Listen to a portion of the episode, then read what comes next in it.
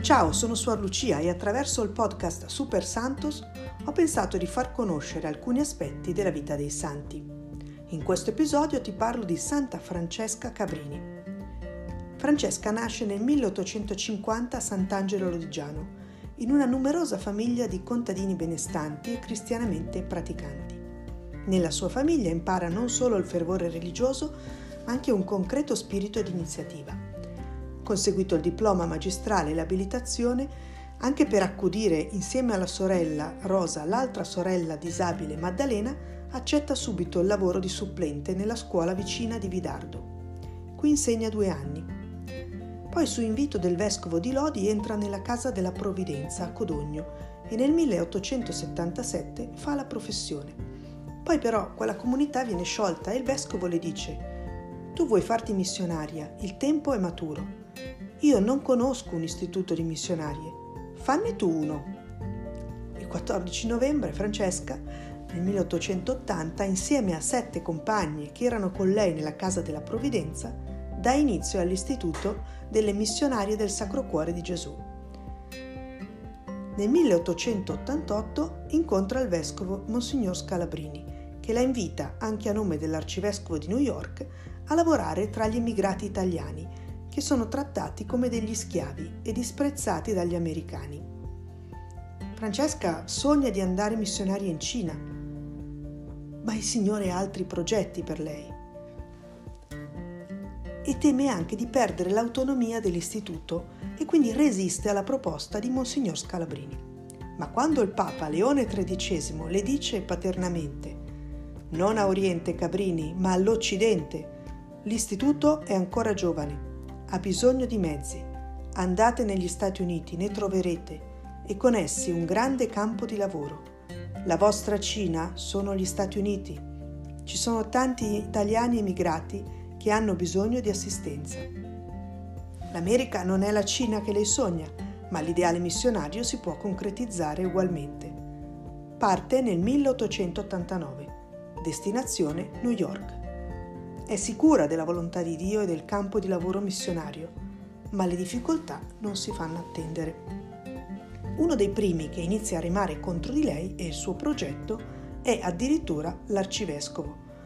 Fa la parte dell'avvocato del diavolo, scoraggiando quel manipolo di suore temerarie e italiane che sembrano avere tanta fede, ma ahimè poco denaro. Anche per le opere del Signore, pensa lui, ci vuole molto denaro. Oh, poverette, loro proprio non ce l'hanno. Quindi non è più saggio tornare in Italia? La Cabrini gli oppone un argomento spirituale, la benedizione del Papa, e uno materiale, l'amicizia di una ricca cattolica americana, moglie di un emigrato italiano illustre. Non si sa quindi se l'arcivescovo è convinto da questi due argomenti, ma è sicuro che la Cabrini continua per la sua strada e il suo progetto. Le suore aprono prima una scuola femminile in un modesto appartamento offerto dalla contessa de Cesnola, ma si impegnano anche in un lavoro di assistenza e di insegnamento nei quartieri più degradati della città, cambiando ogni giorno di strada ed entrando senza paura in ambienti spaventosi per miseria e violenza.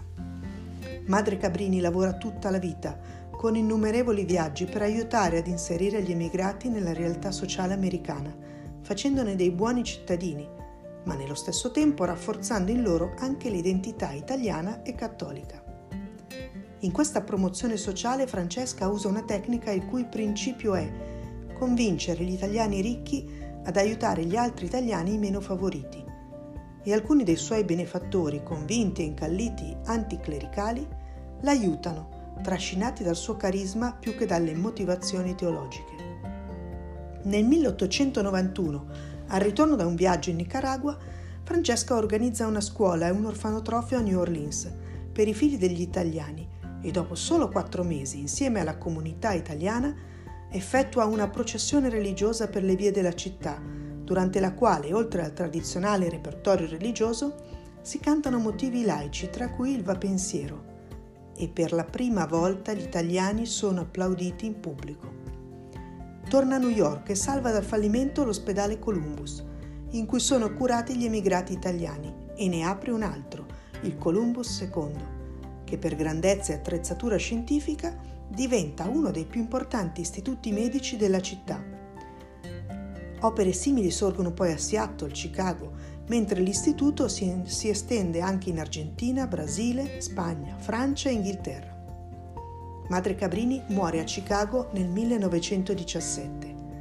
Lascia dietro di sé in eredità alla Chiesa tutta e al mondo un fiorente istituto religioso, la sua personale santità e la testimonianza di carità apostolica.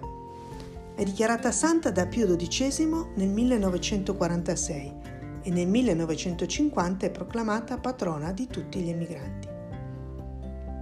Noi ricordiamo Francesca per la sua santità semplice, umile, fatta non di tante ore di preghiera, ma per tutte le ore delle giornate di tutta la sua vita passate a lavorare, sudare, faticare per Dio, per la sua gloria, per farlo conoscere e amare. Una santità fatta non di rapimenti o di rivelazioni mistiche, ma di grande impegno sociale per Dio. Non fu rapita in estasi nella contemplazione di Dio, ma consumò la vita lavorando per lo stesso Dio, con gioia. E un giorno, infatti, ferma una suora che è sul punto di imbarcarsi per andare nelle missioni, solo perché, salutando parenti e amici, ha detto che fa volentieri il sacrificio. Sembra che per lei si tratti di una rinuncia da fare, che le manchi la gioia di partire e lavorare per Dio. Madre Cabrini quindi la ferma e le dice Sorella, Dio non vuole imporre sacrifici così gravi. Papa Leone XIII nel 1898 dice di lei È una santa vera, ma così vicina a noi che diventa la testimonianza della santità possibile a tutti.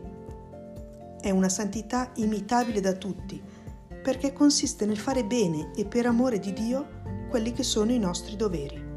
Questo richiama la famosa frase e programma di santità che Don Bosco ha consigliato a Domenico Savio, che era smanioso di farsi santo a forza di penitenze. E invece Don Bosco dice basta l'esatto adempimento dei propri doveri quotidiani. A Roma, nella Basilica di San Pietro, in una delle nicchie riservate ai grandi fondatori, c'è la statua di Francesca Cabrini e un'altra è collocata su un'aguglia del Duomo di Milano. Buona settimana!